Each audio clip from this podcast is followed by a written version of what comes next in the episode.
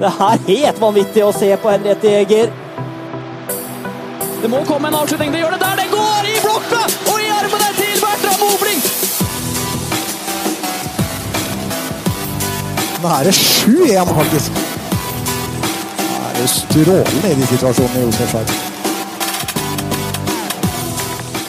Velkommen skal dere være til eh, Sportsprat sin eh, sesongpremiere. Sesong tre, Ole Jakob.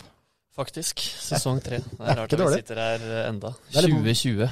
Det er 2020 er det nå. Eh, Ikke noe tvil om vi skal si 2020 eller 2020 nå, HV? Nei, den eh, kan vi bare legge død med en gang. Det er eh, 2020. Et behagelig eh, tall Ja. å si. Eh, 2020 har starta med et smell. Uh, Bokstavelig talt òg. Ja. Det er en borti Ja, det, andre Det hvite hus der som eh, Han tenkte han skulle starte, starte gå ganske høyt ut. Ja. Eh, knallhardt ut. Vi har Vi får oss se om vi sitter her Ja. ut, eh, ut til sesong tre òg. Ja, vi får se. Jeg, jeg tror det. Uh, vi har med oss en fra Oslo også, som har gått høyt ut på det nye året, nemlig Daniel. Hei. Hello, hello. Hvordan har 2020 behandla deg så langt? Nei, jeg sitter i en leilighet på Skøyen, så akkurat det går greit. Ja. Eh, og du er på det litt sånn finere vestkant òg, altså? Ja, ja, ja. Du kommer nesten ikke mer vest enn det jeg er her nå, så det, det har starta bra. Ja, Så bra. Eh, visste dere forresten at eh, 2020 Det er jo på en måte mitt perfekte år. altså Mitt favorittall er jo 20. Mm, Ole Gunnar Solskjær. Det har ingenting med Ole Gunnar Solskjær å gjøre, Ole Jakob. Eh, Det har eh, tilbake fra 1984, faktisk, da jeg begynte å følge med på Sparta, og Geir Myhre var nummer 20. Så jeg har alltid hatt nummer 20. Eh, Alt, uansett hva jeg drev med, så har jeg alltid hatt nummer 20. Så 20 er mitt, mitt tall. Så det må jo bli et bra år for meg. Det må bli et uh, fantastisk år for deg, Kristian. Ja. Uh, det blir et fint år for mange andre. Har du noen nyttårsforsetter? Nei, bare sånn småtteri. At jeg skal gå trappene når jeg skal inn på jobben her, blant annet. Mm. Det føler jeg er min Der skal jeg pike sånn treningsmessig. da kommer du i toppform. ja. Så Desember 2020 bare vent til desember, da. da. Daniel, da? Nei, Jeg har jo røpt litt det i 2019, at eh, den mobilbruken min kanskje må begrenses litt. Og hatt et eh, fryktelig sterkt eh, desember, som dere har eh, sett, gutta. Vært helt nede i sånn tre og en halv time Ja, du var i. Du var oppe i ni timer, Daniel, og klarte å, å kutte faktisk to tredjedeler. Mm. Hvordan har du klart det? Er det sånn at du, du får litt dårlig samvittighet hver gang du kikker inn på den face-ID-en? eller?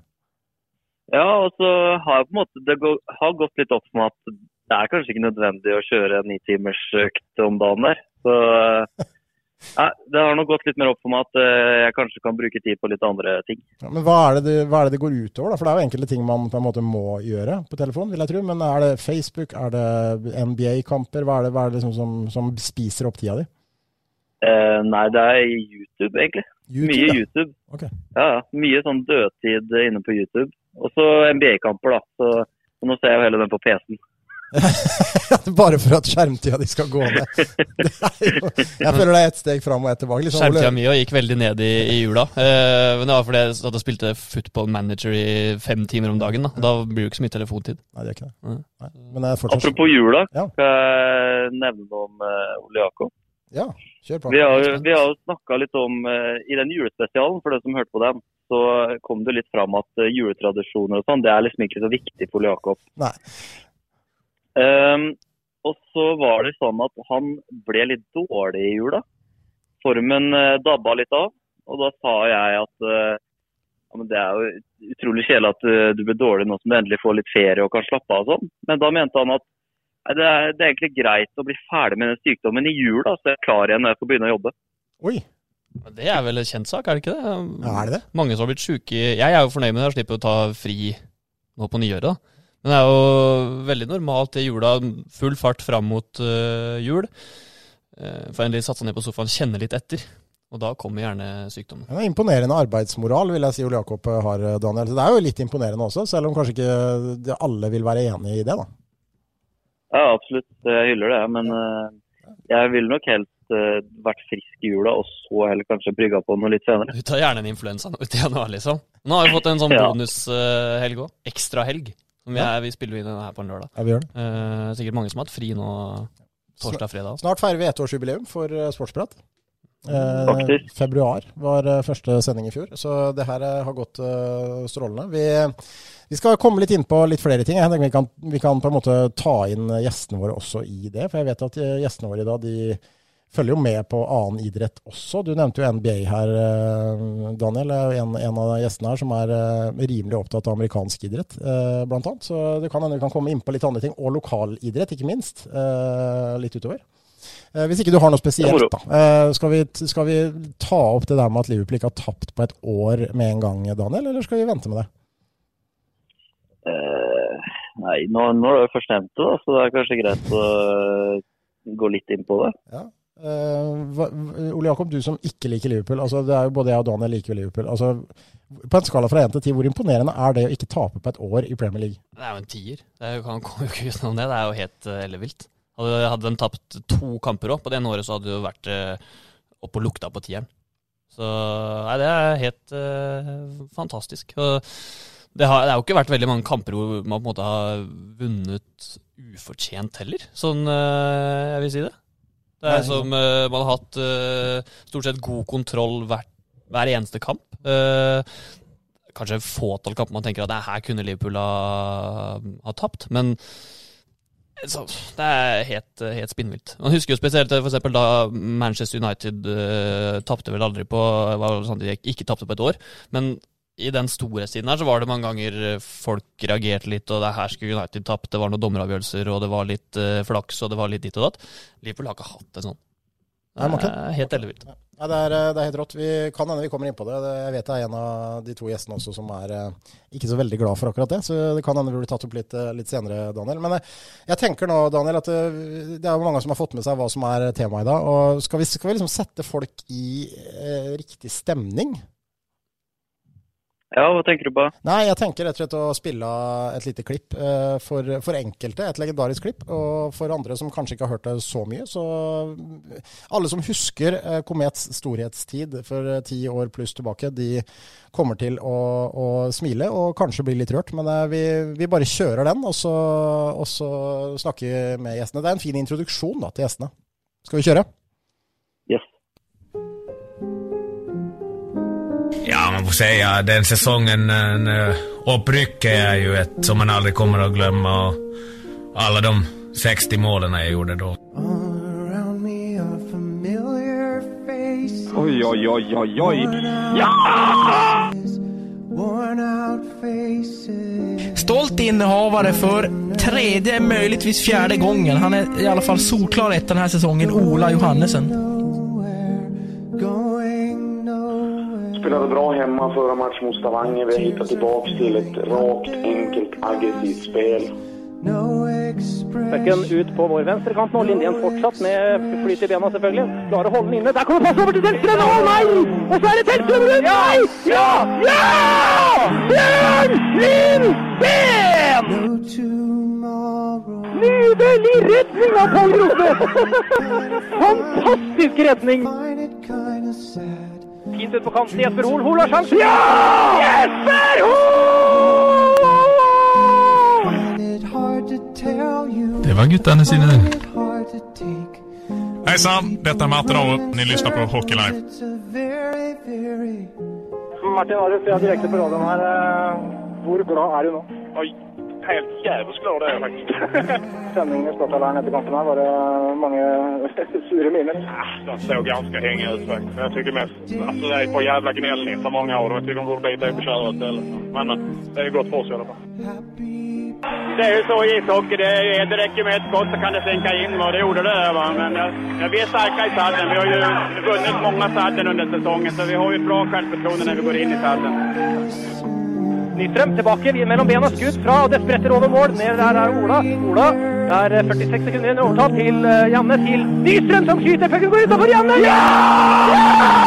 ja! Vi er i semifinale! Vi er i semifinale! Yeah, great feeling and uh, we believe all those six games that we're gonna win them. Find it kinda funny. I find it 400 ungdomar på isen som är engagerade. Det var ju liksom min dröm att få med ungdomarna i, i hallen och engagera sig till någonting som kan bli väldigt bra. De arbeider som er utført i Halden ishall er ikke i samsvar med den innsendte byggesøknaden, og hallen er heller ikke oppført i samsvar med den gitte tillatelsen. Det, det er helt bedrøvelig at, at det får være så at det er noen som har, det er noen som har lekt med, med ishallen rett og slett der oppe og, og bygd det man syns er kult.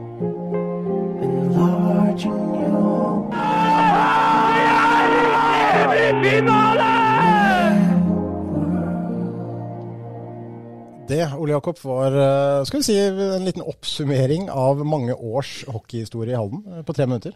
Ja, Den er veldig fin og Jeg satt og tenkte på det da jeg hørte på den her. Det er lenge siden Halden har hatt helter på samme måte som det der. Det må være Kvikk langt tilbake. Eh, Kometgutta før konkursen, altså da i, i storesiden med semifinale og sånne ting. Det var jo ja, det var ordentlige helter i byen. Hva, ble du litt rørt, Daniel, når du hørte på dette? her?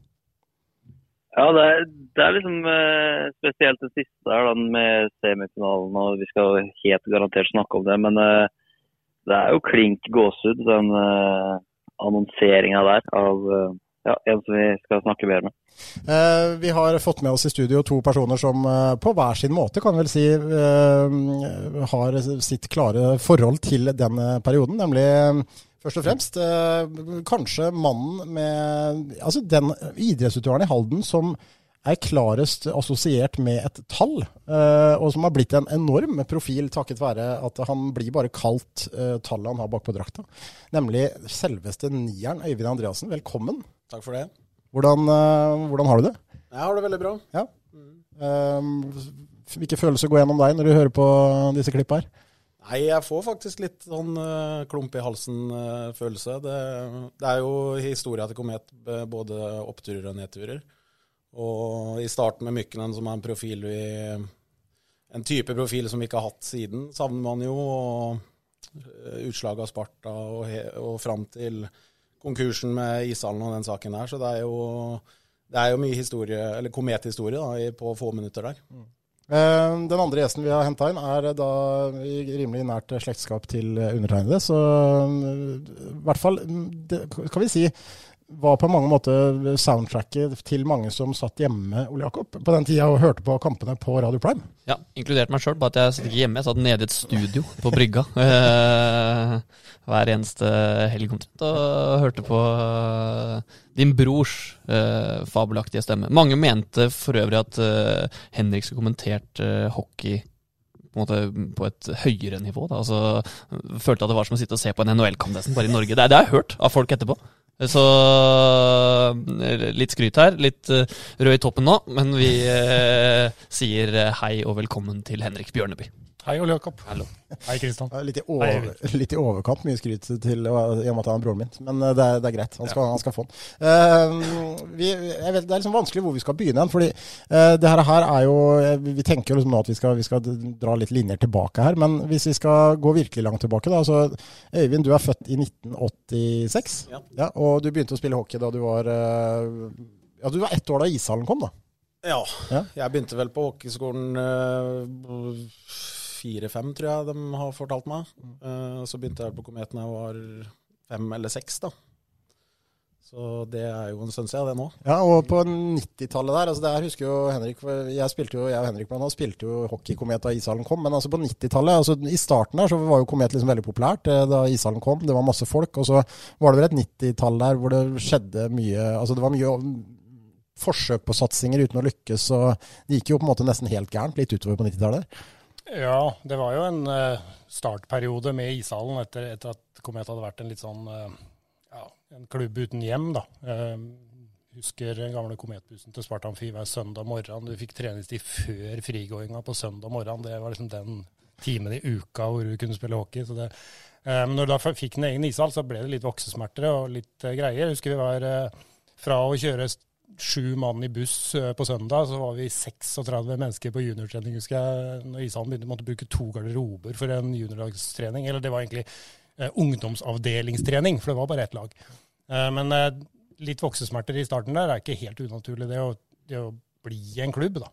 Mm. Jeg tror jeg nesten vi kan si det ble da på 90-tallet, med noen oppturer og kanskje noen nedturer. Men eh, i det store og hele syns jeg den perioden var veldig som forventa, egentlig. Som forventa. Eh, hvis vi da skal ta på en måte, den tida hvor vi faktisk snakker om her, fra egentlig du ble tatt opp på A-laget, for du, du begynte vel å trene litt på A-laget. Du var ikke gamlegutten, altså typ 15-16? Ja, jeg var vel med å trene litt da. Eh, Det var vel to sesonger før opprykkssesongen var jeg med å trene litt. Og så var jeg vel med og spilte kamper første år, det året vi rykka opp, hvis jeg ikke husker helt feil. 2001, Det er helt riktig. Ja, eller sesongen før, Ja, kanskje. før, ja. Ja, Jeg deb- før, Jo, jeg debuterte mot Det husker jeg jo. Eh, Gryner eh, rett etter jul, tror jeg, sesongen før rykka opp. Uh, vant 16-2, og jeg skåra faktisk to mål. Oi, oi, oi. og det, det husker jeg. Simen Nummer- Lunde var faktisk på tribunen der inne. Nummer 15 og 16? Noe sånt. Eh, det, men i hvert fall, eh, da, på den tida der, eh, Henrik, så var jo du uh, sportssjef. Uh, da i hvert fall opprykksåret. Ja, jeg var juniortrener før det, så jeg Ja. trena Øyvind og, og den gjengen der i noen år. Og var jo da ja, ble sportssjef da i opprykkssesongen. Ja.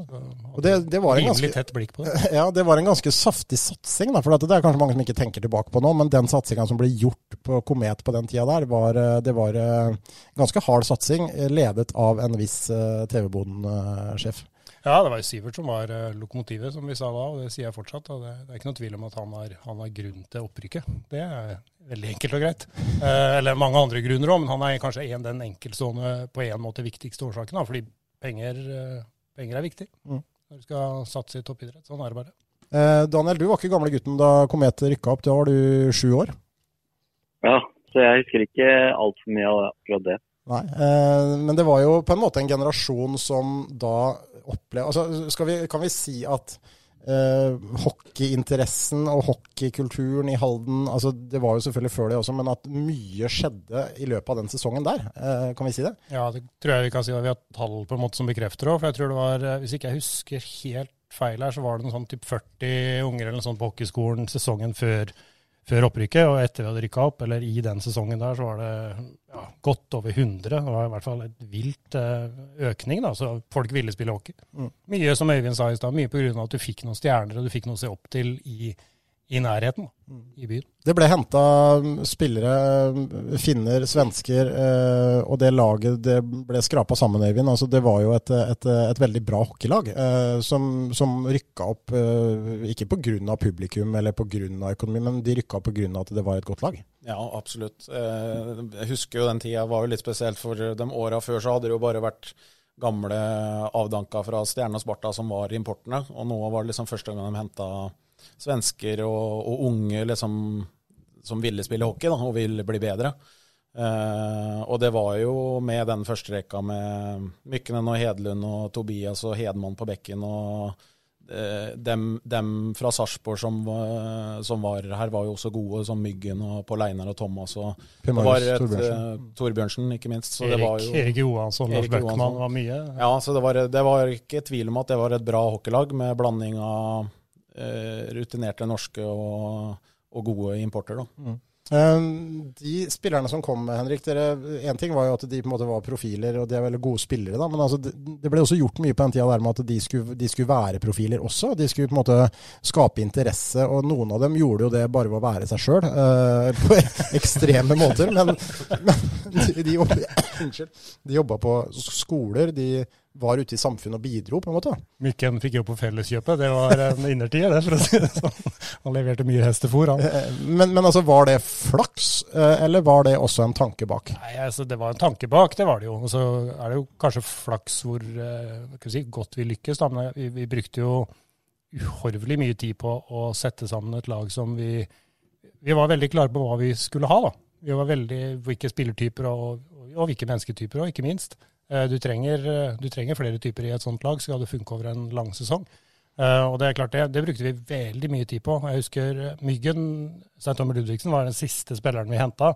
Vi var ikke i tvil om Myggen, vi, vi ønska han, men det er klart det var også et, et pengespørsmål. Når vi, når vi fikk han, så husker jeg vi satt i bilen, Ulf Ellingsen og, jeg, og sånn, når vi hadde liksom fått han, så var det sånn nå, nå er vi der. Nå har vi det vi trenger. Men som du sier, det her med stjerner og, og den skal vi si, utadpolitikken, da, den, den det var jo ikke nødvendigvis vi som, som satt med, i forsetet på, på akkurat den, men det, det ble litt sånn. Mm. Og Samuel Mykken har jo vært innpå allerede, han hørte vi i jingeren her også. Eh, av mange betegna som kanskje tidenes idrettsprofil i Halden, eh, Øyvind. Altså, eh, alle har jo sine Samuel Mykken-historier, men du som måtte, spilte sammen, da, hva, hva var det som gjorde han så spesiell? Nei, det er ikke så lett å si det akkurat annet enn at han, eh, han var jo seg sjøl, men øh,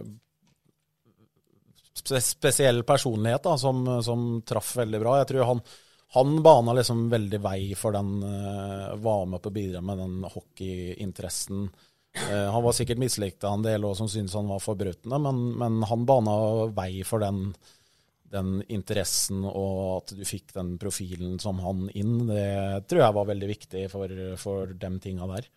Jeg tror det var veldig riktig utad, samtidig innad i laget. Jeg, jeg, jeg vet ikke hva du husker, Øyvind, men for meg så var han ikke, han var ikke sånn, han var ikke den eh, typen. Jo, han var jo utadvendt og, og, og seg sjøl, men, men når du hadde balansepunkter som ja, vi nevnte Polisen her, Torbjørnsen, Bøckmann, Henrik Holmvald, ikke minst med den eh, enorme liksom ansienniteten han hadde i laget, så, så ble det jo ikke sånn inn i, inn i garderoben. Nei, nei, nå snakka jeg Ja, jeg enig, ut, ut, men, eh, men han Jeg tror eh, Mykkenen var godt likt innad i gruppa, og det er klart eh, sånne personligheter som han tar jo plass, eh, men vi hadde jo, som du sier, eh, Torbjørnsen og, og flere som uh, jekka ned på trening, så det var jo jeg husker en uh, Torbjørnsen og Sami slåss jo en gang på trening, og da var ikke, da var ikke Mykkenen så høy i hatten som mange kanskje tror han er. Eller han fremstår alltid, da. Så, så det, det er jo viktig å ha den balansen som dere, som dere sier. at dere, når du har sånne typer, så er det greit å ha noen som kan eh, bremse ned. og så I garderoben så, så fungerte det sånn jeg opplevde det veldig godt. Men han var jo, han, altså, I et samfunn som det norske, da, og en by som Halden, da, hvor alle kjenner alle, Mm. så får du altså inn en som er så anti-janteloven som du kan få. Så det er jo sånn hårfin balansegang. Enten Ja. så går det helt gærent, eller så er det full klaff. Og her var det full klaff av en eller annen merkelig grunn. Ja, absolutt. I hvert fall offensivt. Og så var, hjalp det selvfølgelig at han bøtta inn mål, og hadde jo en kanonsesong. Altså, det er klart Han og Hedlund der, de, altså, det, det var jo få lag som klarte å stå imot. Mm. Så hadde, hadde jeg klart Hadde han Kan hende hadde vært litt annerledes hvis han ikke hadde skåra 60 mål òg, men, men det hjelper jo det. Og så var han jo Altså Han var veldig god med de unge klubben òg. Han sto alltid og snakka med barna, og han ble veldig populær der òg. Og, det, det skal han jo ha, da. For du kan jo være stjerne og sånn som han var utad, men være dårlig med det andre. Og det, det var han absolutt ikke. Så det bidrar jo på en måte innad i klubben òg, og liksom få opp interessen og ville spille hockey og, og det der med å se opp til A-lagsspillere. Husker det var en, en dobbeltkamp hjemme mot eh, Jeg lurer på det var Rosenborg eller TIK dere møtte i året. Det var flere Trondheim-lag som dere slo mye. Eh, ja. I hvert fall eh, Han Sami måtte dra, for han måtte hjem til Finland på en begravelse eller et eller annet sånt. Og så spilte han første periode. Da hadde han blitt enig med, med, med Ulf da, om at han skulle spille første periode, og så skulle han dra. Og han skåra fire mål i den første perioden. Og når han da kom opp trappa borte ved gamle garderobene der, um, med å, å skulle dra, så, så tok det Han kom seg ikke vekk fra ishallen, for alle skulle snakke med han. Og han tok seg jo tid, han, ikke sant, med å snakke med barna uh, og smile og le. Altså, han, han var en helt spesiell person, da, som, som dere sier, som uh, betydde utrolig mye. Og du husker kanskje ikke så godt usammenlig Mykken Ole Jakob, men du husker kanskje Ja, jeg har vært inne i podkasten her før. Jeg hadde jo han som eller Han var jo assistent han på Låvi Ja, det, skole stemmer da jeg gikk der. Og det, du fikk jo ikke en mer eh, populær og, og fin assistent på en skole. Så han var eh, det store forbildet for mange på Låby skole òg, tror jeg. Men han spredte litt frykt. Han, han kunne bjeffe. Han øh, Du var ikke veldig høy i hatten som ni-ti år der, og Samuel Mykken står over og, og brummer. Da, da gjør du som du får beskjed om. hvertfall. Litt sånn finsk der. Nei, han, eh, du kunne sikkert ha, vi, vi har jo, kan du si det til lytterne våre, da, at eh, det er ikke umulig at Samuel Mykken dukker opp som gjest i denne podkasten i, i løpet av om ikke altfor lang tid. Eh, og det er jo Vi kan jo måte la han ligge i, i denne omgang, men han var en viktig bidragsyter. Han ble i klubben. Det ble opprykk etter en uforglemmelig bortekamp mot Hasløren og en opprykksfest på eh, Hannestadgården eh, som eh, det fortsatt går gjetord om. Jeg var der sjøl, så det var, det var grei stemning, Øyvind. Ja, der var det god stemning. Hvordan var følelsen da, Henrik, for dere da, som har jobba knallhardt med dette her? Sivert og du og Ulf, og dere har endelig lykkes, og, og det var vel en, en rimelig eh, grei eh, lettelsesfølelse? Jeg kan, det, er, jeg tror vel, eh, det er noen foreldelsesfrister og sånn, så jeg, jeg kan fortelle vi satt i bussen på vei hjem fra Lørenhallen, og, og lykkes og, og alle ting så fikk jeg telefon fra ordføreren. Det var ikke den som vanligvis ringte, for å si det sånn. Det var mye forbund og agenter og sånn. Men ordføreren ringte for å gratulere på vei hjem. Det hørte jeg sånn marginalt. For da, og så så jeg bakover bussen for å se hvem er det som bråker mer enn normalt. Og da var det jo han påstanden der altså, som var holdt greit. eh, Han var, han var i slag bak der, for å si det sånn. Han òg, da. Med, Sammen med en haug med andre. Men, Og eh, Sivert Hjalmarsson han, han sparte ikke på noe på den festen nede på Hanstad. Nei, der, han eh, sparte ikke der heller. Det, så det, var, det, var, det var gøy. Det. Det, var, det var nærmest sånn Det var eh, som det vel kanskje ofte blir Det var, det var ikke antiklimaks, men du blir, liksom, du blir bare så um, tom i huet. For det har liksom hver dag i ja, over et år så har du bare jobba med liksom OK, hva skal vi gjøre nå, hva skal vi gjøre nå, hva skal vi gjøre nå for å bli bedre, for å jeg husker vi, vi klarte å, å få, få til at vi dro opp første kvalkamp mot Lillehammer borte. Så fikk vi dratt opp og overnatta på hotell og trena på morgenen. Jeg husker, husker jeg var rundt i den der dagligvarebutikken til Beisingbrødrene og kjøpte bananer. Så han der apekatten han spiste jo mer enn en Rema-trailer hver dag. Så, så måtte jeg ha så mye mat den, eh, og dem andre òg, for så vidt. Eh, Men det er sånne ting, da. Altså plutselig så har du liksom ikke noe å for, Eller begynne å tenke på Eliteserien, men det, det, liksom, det, var, det blir litt tom, da. Men eh, utrolig, utrolig tilfredsstillende, selvfølgelig. Og så skjedde jo det da at uh, Det var vel den sommeren der, eller var det sommeren før at uh, TV-boden rett og slett brant ned? Det var den sommeren, Det- det- etter- den etter sommeren, opprykket. etter. Eh, husker jeg var ute og, og skulle lage en sak om det, og da var jo Det var ganske stor frykt for hva i huleste skjer nå. For det er klart, uten Sivert Hjalmarsson så hadde ikke det opprykket skjedd. Eh, husker du det, Øyvind? Det, det som skjedde der? Jeg husker jo at det brant, men jeg husker ikke at det var den sommeren, så jeg har ikke noe sånn eh, Ikke noe tilknytning til Komet eh, sånn sett. Uh, Henrik husker det sikkert bedre. Ja. Jeg husker det. Det var jo eh, fuglen, eller fuglen Føniks som skulle reise seg fra asken, og Sivert fant jo ganske fort ut at eh, ja, nei, vi, vi skal kjøre på. Men eh, det, de gikk jo bra. og Apropos Sivert, altså, han hadde jo vært med i Komet i en årrekke og var vel med da i hvert fall en periode til, men det var vel den siste sesongen der, var det ikke det? Jo. Ja. Eh, Før det skjedde, det skjedde mye rart. Vi bør ikke gå inn på alt det, for det kan du kunne skrevet en egen bok om, tror jeg. Men, men i hvert fall, dere stabla et lag på bena. Takk for det. som ble forsterka utover i sesongen, kan vi vel si. Eh, Det var jo mange spillere som kom til underveis der. Altså Var steget opp eh, akkurat så tøft som dere hadde venta, eller var det enda tøffere enn venta? Eller var- fungerte ikke laget så bra som dere hadde trodd? Altså Hva var det som eh, den første sesongen der? Nei, ja, en blanding av flere ting, tror jeg. Eh, eh, Det er klart at, at Sivert og Hans han måtte jo på en måte, han kunne jo ikke gå inn like hardt som han hadde gjort. Han måtte bygge opp hele, hele livsverket sitt fra bunnen av igjen. Og det krever sin mann, for å si det sånn. Det har han jo gjort, heldigvis. Eh, Men, men det er klart han hadde ikke så mye muligheter til å være med da. og Det er klart det, det var jo et, eh, om ikke skudd for baugen, så var det, det var tøft for oss. Det er ikke noen tvil om det. Eh, Å miste en så, så sentral støttespiller. da. Når det er sagt, så var det andre som stilte opp, men det er klart da, da, da ble det ble mye å, å, å stable om på. Det var et helt nytt puslespill å ligge- å legge. Men steget opp er alltid tøft. Eh, Jeg tror det er vel ja, Er det noe lag, Kristian? Det vet du. Stavanger, kanskje? Kanskje. Oilers. Oilers, Ja. liksom. Men de var jo helt Og typ liksom eh, Sparta etter konkursen og sånn, som liksom Jo, ja, nesten- hadde et grunnlag av spillere Ja. fra før. Men eh, det laget der eh, det var, det var ikke dårlig lag det vi fikk, og vi hadde klart oss, vi, tror jeg. Og I tillegg med den forsterkningen som du nevnte, så, så var det noen vellykka der òg. Eh, Jens Neslund kom jo inn og tok over treneransvaret der. Eh, Skulle egentlig være spiller. Eh, ble henta da før 04-05-sesongen, men eh, ble vel skada. Ja, han var jo nesten skada når han kom, så han spilte litt, men det var ikke mye. Så, så han og Benny eh, ble, ble aldri det radarparet vi, vi håpa på på isen, men eh, gjorde jo en, en gigantjobb som trener. da. Eh, og det var vel egentlig før 05-06-sesongen, Øyvind. Altså den året etter. Det klarte kvalet ganske greit. Peter Lorentzen kom inn der underveis i sesongen, og det var liksom litt, eh, litt opptur på slutten. da. Og de forsterkningene som ble henta før neste sesong, der var det en del av spillerne som virkelig ble krumtaper i det som ble et godt eliteserielag. Ja, jeg husker ikke Det er så mange år å si på, så jeg husker ikke helt hvem som kom inn det året. Men, men det var jo Jens Neslund ble jo trener da andre året i Eliteserien, ikke sant? Ja, for Jens, det var Ulf var Ja, trener hele første året. ja. men Jens var med litt og var litt assistenttrener, og litt sånn, så han Ja, ble, ble i hold. Ja, men det var jo det var veldig synd at Jens eh, Neslund ble skada det første året. Fordi han, eh, han var jo en akkurat sånn type eh, som mangla litt da, kanskje.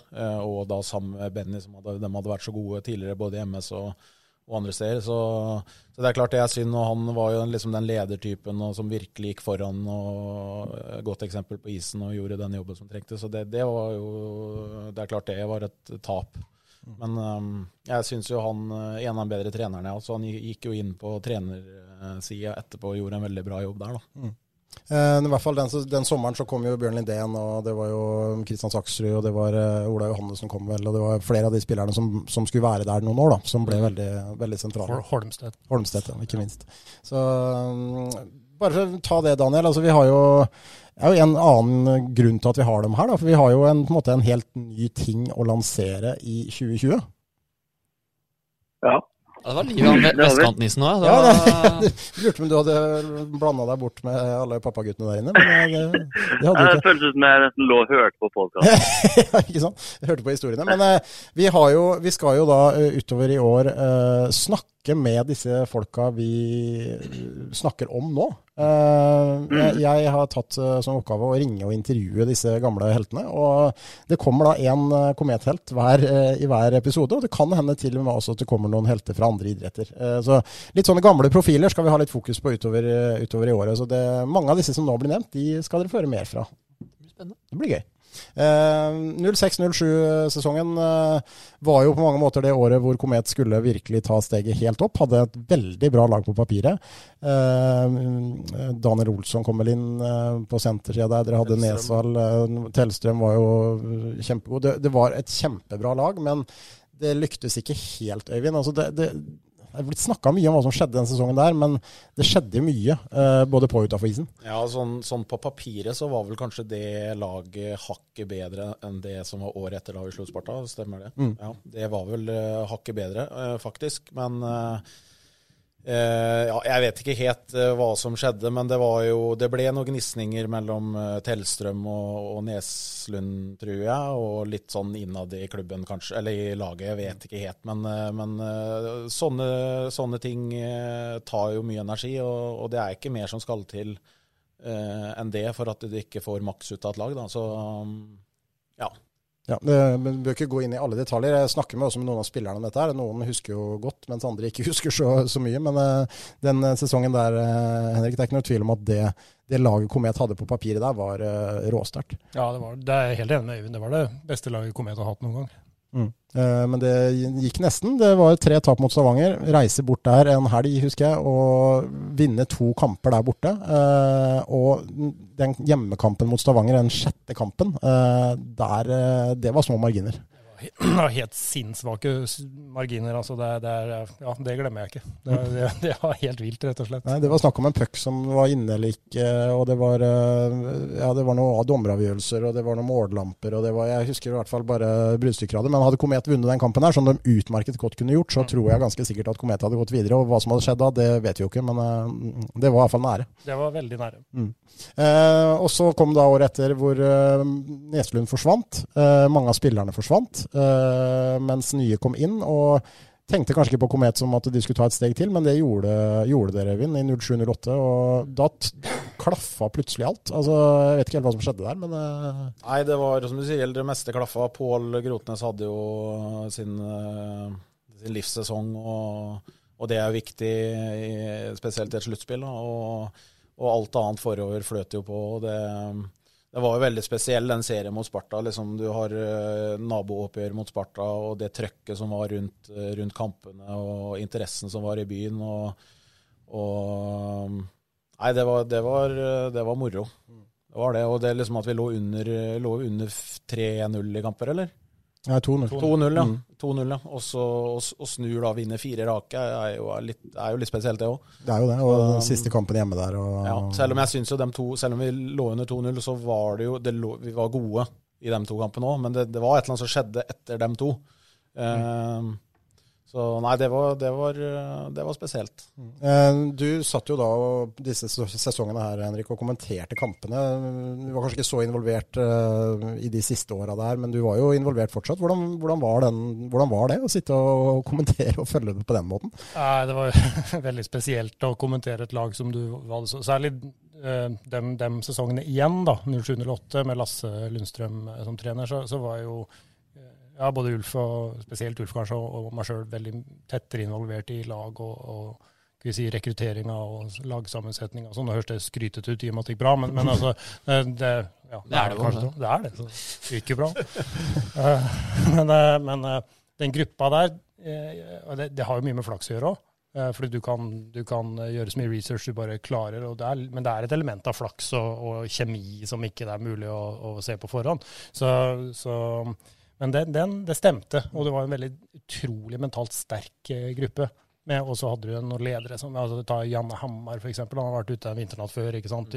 Martin Arup var uh, solid. Du hadde uh, ja, Matti, Bjørn. Bjørn, ja, Bjørn, selvfølgelig. Holma, uh, Holmstedt. Og du hadde spillere som, som Øyvind og, og, flere andre og og som, som var som kontinuitetsbærere, og det var viktig sammensetning. Mm.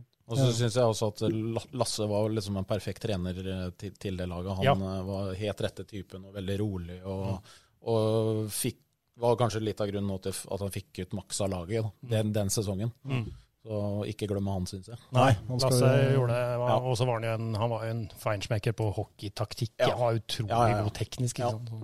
Eh, nå begynner du å nærme deg minnene vel, Daniel, for nå er du 10-11 år gammel. Det her husker du? Det her husker jeg veldig, veldig godt. Du har, våk du har våkna nå, Daniel? Du har våkna igjen. Hva var det? Nå, nå, skal jeg, nå skal jeg snakke her. Nei da. Men eh, nei, den tida der var eh, utrolig, utrolig morsomt å, å følge Komet. Selv om ja, som du sier, jeg var ikke mer enn eh, ja, 10-11 år. Så det er liksom de gutta der som vi snakket, eller dere snakka om tidligere, med, med helter og litt sånn Martin Arup for meg er jo kanskje den spilleren jeg husker best, uansett nesten fotball og hockey.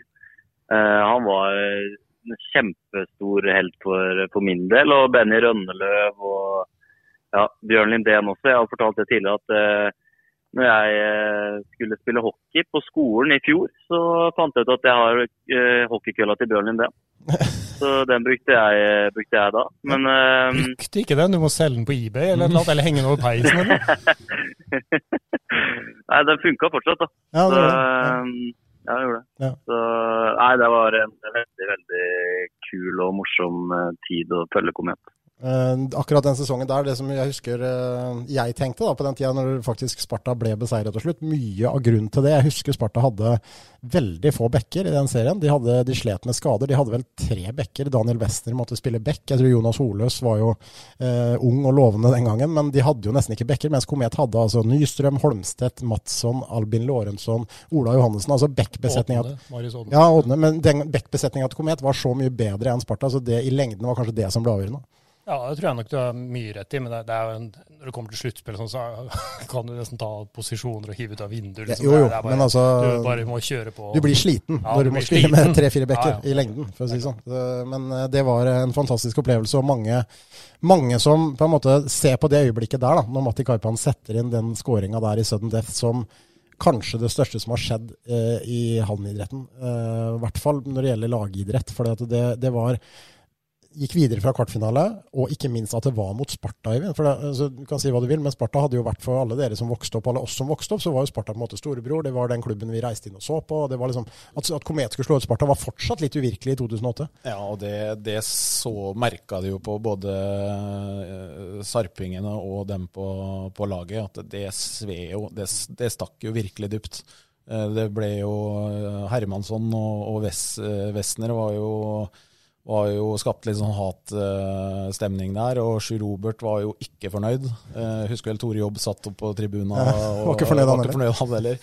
Så det, det, at det var Sparta, var som liksom Det var ikke når vi trakk dem eller valgte eller hva det var den gangen, så det var liksom ikke det var ikke tenkelig for sarpingene at det utfallet som ble, skulle, skulle skje. da. Mm. Så, så, det er klart, det gjør det jo hele enda kulere. Eh, at det var Sparta. Og Litt morsomt at Gøran Hermansson, som du nevner altså Jeg, jeg jobba sammen med Benny Rønneløv på den tida der, og han, eh, han hadde jo en, en feide gående. Og det var mange av kometspillerne som rett og slett hata Gøran Hermansson ja, intenst. Ja. Gøran og, og Wessner var jo ordentlig hatobjekter, og det husker jo sikkert Halden-publikum òg. Dem, dem, var jo veldig upopulære. Ja. Jeg husker pappa, pappa er en ganske rolig mann, og han etter den kampen så tror jeg han traff en Wessner på utsida, han sto tøya eller noe sånt. Eller sto og prata med foreldrene sine, og da tror jeg pappa faktisk gikk bort til ham og fortalte både det ene og andre. Og det, det sier litt om uh, hvor ja. mye de levde seg inn mm. i matchene. Uh, Nei, det var en god, historie. Godt eksempel da, på hvordan det ble. Men det er klart, eh, spesielt Gøran Hermansson, som var et, et rasshøl på isen. Det er den første til å innrømme sjøl. Det var Ja, ja. trash talk over en lav sko.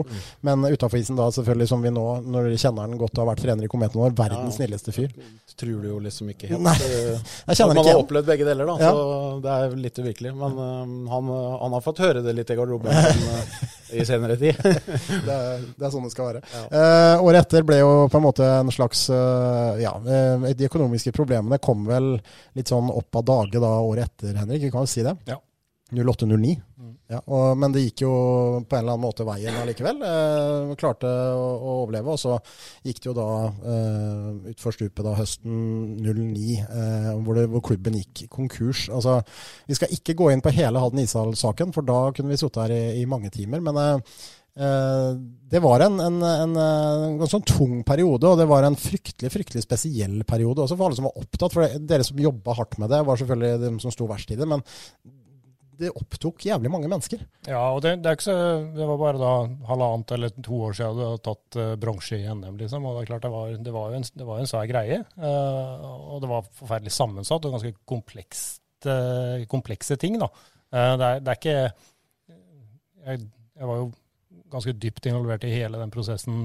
eh, og det er klart, du kan ikke si at det er én ting som var årsaken til at, eh, til at det gikk som det gikk. Det er, det er mange forskjellige ting, og det er mange forskjellige elementer. Og det er, det er helt liksom ulike utgangspunkt og ulike vinklinger på det. Så, det, er, var en, det var en tung prosess å prøve å drive. Var, det var mange som engasjerte seg utrolig mye og jobba stenhardt for å få det til å gå. Det kunne gått, men det ville seg ikke helt. Nei, det gjorde ikke det. Ishallen ble stengt, og da var det mm, vel en eh, rett og slett en spillergruppe som satt der, Øyvind, eh, du eh, inkludert, da, som satt der uten noe lag å spille for. Mange av dere fant jo nye klubber.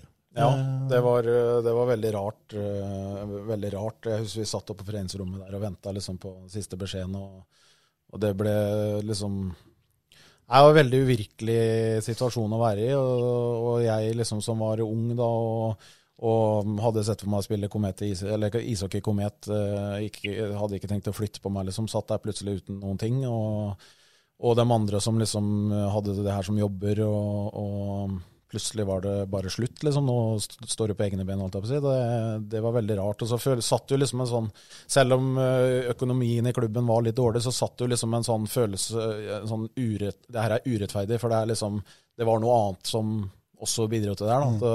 At, ø, sånn sinne som liksom Det her er ikke noe vi liksom Litt at vi er ikke vi som har skyld i det her, liksom. Det er noe annet. Nei, og det er jo, man, som Henrik var inne på, en veldig, veldig kompleks greie. Men Ja. eh, det ga vel et ganske klart bilde på åpninga av Halden ishall, som skjedde da noen måneder etterpå, i mars eh, 2010, hvor Halden kommune skulle ha sitt åpningsarrangement med altså Cashmere Cat, eh, altså Magnus Høiberg, som nå er en stor internasjonal musikkstjerne, var blant dem som spilte på den åpningsseremonien på dagtid, som kommunen arrangerte. Eh, Halden ishall var tom. Altså Det var folketomt, for hele kometbevegelsen de var så fly forbanna på Halden kommune og de som styrte. Så på kvelden, da når vi radio, som jobba i Radio Prime på den tida, arrangerte legendekamp, det jo, var det jo fullt hus. Og det var liksom bilde på, på stemningen da på den tida. Ja, riktig. Og det, det var jo Det er klart det er mye følelser. Det er mange som har både fått, gitt mye og fått mye av, av den eh, ja, hele den tida som vi har snakka om nå, egentlig. Da, helt tilbake fra 90-tallet, eller egentlig helt fra ishallen åpna. Det er mange mennesker som har brukt ufattelig mye av tida si på å både bidra og, og få noe tilbake igjen der, og da, da setter det sinnet i kok. Kan vi dra noen linjer til uh, i dag, uh, HTH? Uh, altså, eh, vi, Bertram Obling ble det klart her i jula, Ole Jakob. Han forsvinner nå. Eh, ikke overraskende på noen som helst måte. At han er jo så grisegod, så han, eh, han eh, bør jo spille på et høyere nivå. At han gikk til Sverige, litt rart egentlig. Litt skuffende på en måte. Ja, kanskje. Han vil vel gjerne fortsette litt i det, den stimen han har. Han vil til en klubb han skal spille fast. Mm. hvor han er det sikkert soleklare førstevalget. Så mm, Blir ja, med Mikael for en Appelgren, fin trener der. Ja. Så, så det blir spennende. Nei, men Det er klart man kan trekke paralleller til det. Det er sikkert noen i HTH som uh, ikke står ute i Storgata og, og jubler foran kommunebygget uh, nå i år heller, vil jeg tro. Nei, det er jo ikke det. Og det er litt sånn, altså jeg, jeg tenker, Når jeg tenker på HTH i Eliteserien, så tenker jeg på uh, hvis du mm, starter et Formel 1-løp, som du er opptatt av, Ole Jakob, og så setter den ene bilen må kjøre en, en eh, han ene føreren må kjøre en Fiat, men de andre kjører Formel 1-biler. Altså, det er et eller annet med det at det er helt andre forutsetninger for Halden topphåndball å drive klubb og satse framover enn det er for de andre. Og det er klart, det, i lengden så går ikke det. Nei, det gjør ikke det. Så på et eller annet tidspunkt så, så stopper det. Nei, Du kan holde følge med ren entusiasme og ren innsats og sånn en stund, men eh, er det altså Vi vi har vært litt inne på det tidligere også, men, men hva tror du, Henrik, som har vært jobba mye med Komet? altså Det at Komet, HKH og nå eventuelt også HTH, det kan være den tredje eliteserieklubben i løpet av drøyt ti år som går dunken i Halden. altså Er det tilfeldig, eller er det altfor komplekst å begynne å, å sette seg inn i? Ja, altså det er litt altså, ikke så komplekst det, tror jeg. Men, det er, det er, men nå tror jeg bare så det jeg har sagt, jeg vet ikke, de, de har jo ikke gått konkurranse. Nei, nei, vi, Så det er- det vi, liksom- vi håper ikke det skjer, men uh, vi frykter det. Ja, svartmaling er Ja. journalistisk Ja, ja, ja. populært, men det får være grenser. liksom. Nei da, at det er vanskeligere for dem, det skjønner jeg jo. også. Det er det jo, det er jo helt åpenbart. Men jeg tror det jo, altså Halden er her, mange er vi i byen, 30 000-35 000. Uh, og, det ligger, og det er litt kanskje spesielt i forhold til at det ligger der det ligger, like ved svenskegrensa i forhold til bedrifter og virksomhet og, handelsvirksomhet og alt mulig. Det ikke, du kan liksom ikke kopiere det de gjør på småsteder ellers i Norge, hvor du ofte har et større omland å forholde deg til, da, selv om stedet i seg sjøl er lite. Så ja, Ikke at eh, Trondheim og Rosenborg er noen småby og en småklubb, men du har jo et enormt En ting er Trondheim, du har hele, hele landsdelen, egentlig. Som Det er jo står laget til trønderne. Det er laget til trønderne, alle trønderne. Men nå er det, ble det slått sammen nå? Trø- Trøndelag Ja, har det- kanskje bare vært ja, det har vel vært det. Det var vel i det, fjor også, det tror jeg, Det ja. Det er Du har kjempeområder rundt. Det har du ikke i Halden, for du har Sarpsborg og Fredrikstad like ved, som er seg sjøl nok på mange måter. Og det er jo er en vel unt, det. Mm. Men det, det, det er litt det er, Du må treffe veldig bra, da. Og, og da er sånne ting som rammebetingelser, som du nevner, hall og, og hvordan du klarer å treffe i sponsormarkedet, er ekstremt viktig. Og det er veldig vanskelig å gjøre det over tid. Tror jeg ikke det er Jeg må rett og slett være så ærlig at jeg har ikke noe særlig tro på at det er liv laga for å ha et eliteserielag i håndball, et Obos-lag i fotball og et eliteserielag i hockey. Eh, Det blir for, eh, for mye, rett og slett, i en by som Halden. Det er sponsorpenger som skal deles ut. Kommunen skal selvfølgelig, eh, eller må bidra med, med midler. I tillegg så skal klubbene ute i distriktene, altså med Berg, du skal ha penger til Id, du skal ha penger til Tisteren, det er som alle må ha sin del av kaka. Og jeg tror at det skal f.eks. Komet eh, etablere seg i Eliteserien, må formidle sånne ting, så, så lider HTH, da lider Kvikk litt. Selv om kanskje ikke folk vil innrømme det. Nei, altså, men det vi kan i hvert fall si, er at det er en manglende toppidrettskultur i Halden. da. Eh, Og det går jo ikke bare på sponsormarkedet. Nei, det, går på, det går på kunnskap om det blant politikere, det går på kunnskap om det ute blant folk, og hva som kreves da for å, å, å få til dette her. Og Komet klarte det, eh, håndballklubbene har klart det, men det er ganske krevende materie. Ja, det er krevende. Og det er, eh, du har helt rett i det du sier, tror jeg. Det er, det er, eh, men du kan på en måte ikke kreve det heller. ikke sant? At en hel by skal vite akkurat hva som skal til for å drive. Derfor, må, derfor er det de klubbene sjøl som er ansvarlig for at man får det frem og får det ut. Eh, og der har ikke, for å snakke for Komet som jeg var en del av, så har ikke vi alltid vært gode nok til det. Når jeg var med, i hvert fall. Nei. Nei, det er, eh, det er mange ting vi kunne sagt rundt det, men eh, vi bør ikke gå noe, ikke gå noe mer inn på det. Det vi har gjort, eh, Ole Jakob, det er at vi har gitt de to herremennene i studio en oppgave. Ja, det har vi. Uh, vi ga rett før vi gikk på lufta, og det var uh, Det gikk ganske unna, Ja. uh, den oppgaven. Så vi får håpe at de hadde litt sånn i, i huet før de kom hit. Ja, det kan- det kan hende de hadde trodde, det var- jeg trodde det var på tid. Jeg trodde det var om å bli ferdig først. Det var et voldsom konkurranse. Har hatt Eh, eh, 48 minutter nå på Nei, Vi har gitt dem oppgave, Daniel, å rett og slett sette opp hver sin drømmefemmer i Komets historie. Det regner jeg med du kunne gjort også? Ja, det var en morsom, morsom oppgave. Ja. Eh, men vi kan jo begynne med Øyvind. Du har eh, satt opp en eh, Vi kan begynne med keeperplassen, da, så kan vi gå gjennom plass for plass her. Hvem eh, har dere i mål? Jeg satt eh, Pål Grotnes. Ja, jeg satt også Pål Grotnes. Det er som du var inne på i stad, Øyvind. Jeg tror, jeg, nå, nå tar jeg det litt fra husken, men jeg tror i grunnserien, når vi, når vi tok bronse, så tror jeg Pål hadde han hadde over 91, jeg tror han hadde 91,5 i redningsprosent. Og så liksom gikk han opp i sluttspillet. Da var han oppe på nesten 93, tror jeg. 92. Han var en helt sinnssvak eh, sesong for Paul. Så det er egentlig mye av den. Men Kuchi Eh, får eh, Er det, Hva er det Kuchi får sånn et eller annet honorable mention? Ja, sånt? honorable mention. Det jeg husker best med Paul Grotnes, er faktisk da han spilte i Stjernen. Og han var ordentlig ute og sykla i den kvalmatchen mot uh, Komet. Han var omtrent ute på blå. Uh, Andreas Hov satt den i, i tomt bur det, der. den- den der. Eh, Ja, det første året et, etter konkursen. Ja, det, det var vel fort det. Stemmer det. Så da Pål Grotnes var i stjernen. Jeg tror det var du som kommenterte det kampen, Christian. Ja, det liksom, Andreas Hov skåra, du var liksom spørrende Hæ, Andreas Hov? Husker jeg. Og var var vel ikke den mest uh, berømte spilleren? Nei, var, var det ikke det, men Pål Grotnes på Det er blå ålreit der. når, når kommentatoren på lokalradioen sier sånn Hvem er det? Hvem er det? Eh, Søren- Hei, Andreas. ja, Søren Petterson var Ja, det var det jeg skulle si. ja. Han nå krever faktisk Vi har, har snakka mye om opprykkslag og, og, og, og sånn, men det er klart det at vi fikk tak i Søren, som var så god som han var den, den opprykkssesongen, og det, det er det snakker om at keeperplassen i, i, i hockey er viktig, og Søren har vel kanskje beviset på det. Også Det er en, eh, keeperprofiler i Halden-idretten. Ja, det er alltid gode keepere, Eh, altså. Komet uh, har jo vært inne på et par- par-tre nå, så HTH så har du hatt noen. Kvikk har hatt gode keepere, Det gode ja, ja. keepere. Alltid Absolutt. vært noe med det. Var det dårlig lag, så var det gode keepere. Nei, vi, er gode på å forsvare, vi er gode på å forsvare oss generelt her i Halden. Vet du. Det har vi vært helt fra 300 år tilbake. Uh, vi kan ta backplassene. Uh, hvem har du der, eh, Øyvind? Der har jeg satt opp eh, Johan Tellstrøm og Mathias Holmstedt. Telles Tellstrøm på bekken der. Eh, Ja, Han ja, spilte ved begge deler, men han, han spilte ja. begge deler, stemmer det. Men jeg, jeg satt han som bekk. Mm. Og Henrik har. Nei, jeg har Holma, selvfølgelig. Han, han må med. Og, og men jeg, jeg, jeg vurderte Tellstrøm, jeg òg. Jeg vurderte den både som senter og som bekk, men han røk på begge plassene, for, kan jeg avsløre. Men eh, Jens Nystrøm er en legende, om ikke annet for kommentarene han hadde. Det var jo Øyvind husker det her godt. for Det var mye sånn beskjeder. Så, som sportssjef så var det mye du skulle si, og mye greier og ordning og sånn. Og, så var det en gang vi hadde fått en avtale med en eh, lokal internettleverandør som eh, har eh, ja, en logo med en grønn eh, lurvete kjempe. Eh, og, han, eh, og da skulle jeg inn og si at ja, gutter, nå kan dere liksom, hvis dere vil ha internett i leiligheten deres, eller sånn, så kan dere få sånn. og sånn. Og, så, og da var det selvfølgelig alltid en del spørsmål. Liksom, ja, men hvor mye koster og ditt og datt og sånn. Og, så, og, og Jens han satt, som han ofte gjorde, ganske rolig i garderoben og sa Du, Bjørneby, sa han på sin erkesvenske som jeg ikke kan etterligne. Så sa han Du, det der internett, tror du det er en døgnflue? og resten av laget bare gikk før jeg rakk å svare. Ja, det er viktig å huske at det var, jo, det var jo i og for seg noen år siden, men Ja, ja, det, det var det jo, men det var ikke så lenge siden. Det var ikke på 1800-tallet. Det det, var ikke lenge, det var ikke lenge nok siden.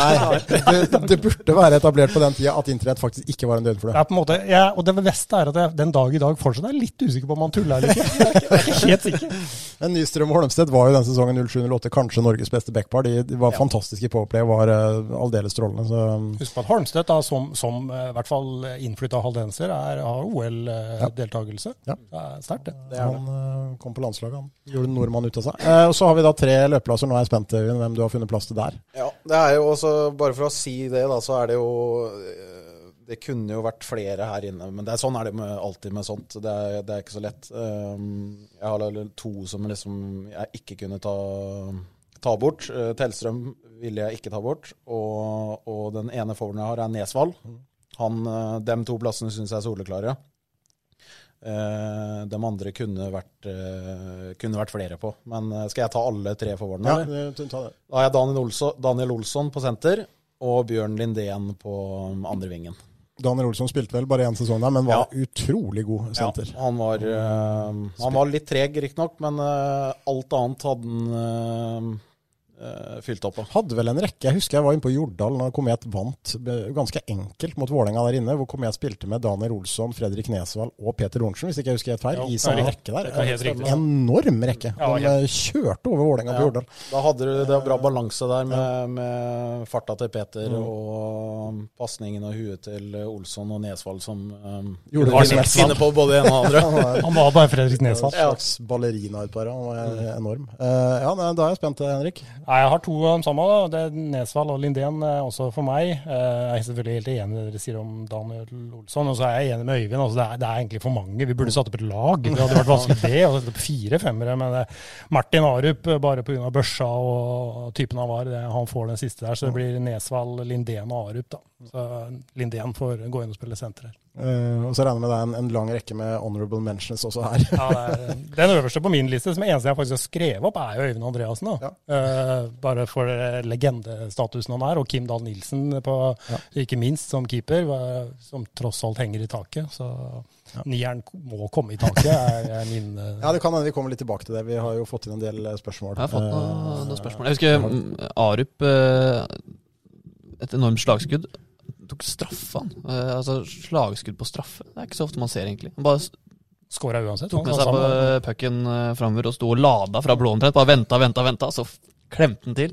Så skårer han alltid mye mål mot Sparta, eh, av en eller annen grunn. Martin Arup. Det Altså Den sesongen eh, man gikk til semifinalen og tok eh, bronse i NM, så var det Frisk som eh, man møtte i semifinalen. For Det var et eh, ålreit Frisk-lag med Altså, Sukka og Abbott-gutta, vel. og- Eh, Enormt lag de hadde.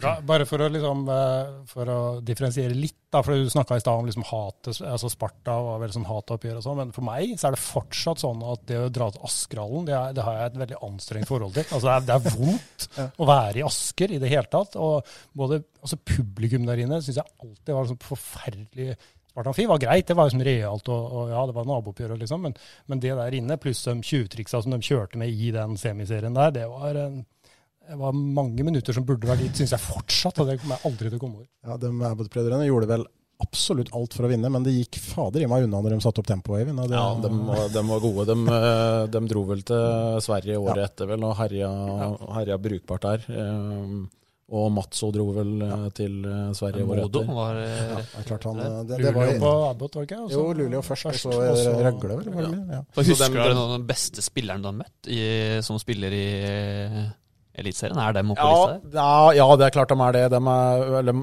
um, Zuccarello var jo ikke Han var god, men han var jo kanskje ikke så bra da som han er nå, selvfølgelig. Men, men den beste er vel han uh, Scott Hartnell, som Mm. eh, spilte Vålerengen lockout-sesongen. Mm.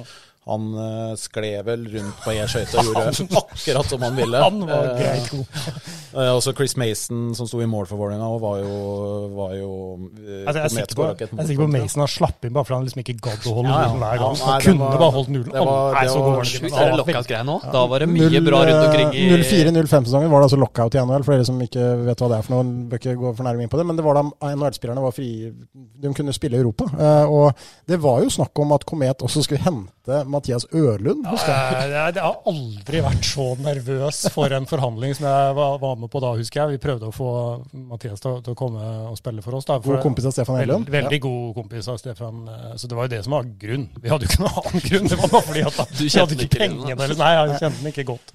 Men, eh, men det, det gikk ikke. da, på grunn av, Det var sånn forskjellige forsikringsforhold og litt sånn som gjorde det vanskelig. Og, og, men det, det, det hadde vært kult å hente Ørlund til Komet, men det klarte vi ikke. Men, eh, jeg klarte det ikke. Spilte i NHL en del år og var rimelig rutinert. Uh, bare ta det med en gang. Vi har, vi har fått en del spørsmål til deg. Vi kan gå gjennom dem nå. Eh, Men det er jo på, bare for å ikke slippe den helt, det er jo på nivå som at altså, som Premier League, eller La Liga, plutselig bare skulle vært uh, borte. Eh, spillerne kunne gå altså, De hadde Messi hadde spilt i Eliteserien. Nei, ikke helt, altså, men eh, ja, nei, men det var, altså, ja, det var de Sala, beste i verden. Sala og Jørgen Strand Larsen på topp for Sarpsborg 08. Det er litt forskjell på eh, ja. Ja, nei, det er, er litt forskjell. Mot Eh, van Dijk. ja.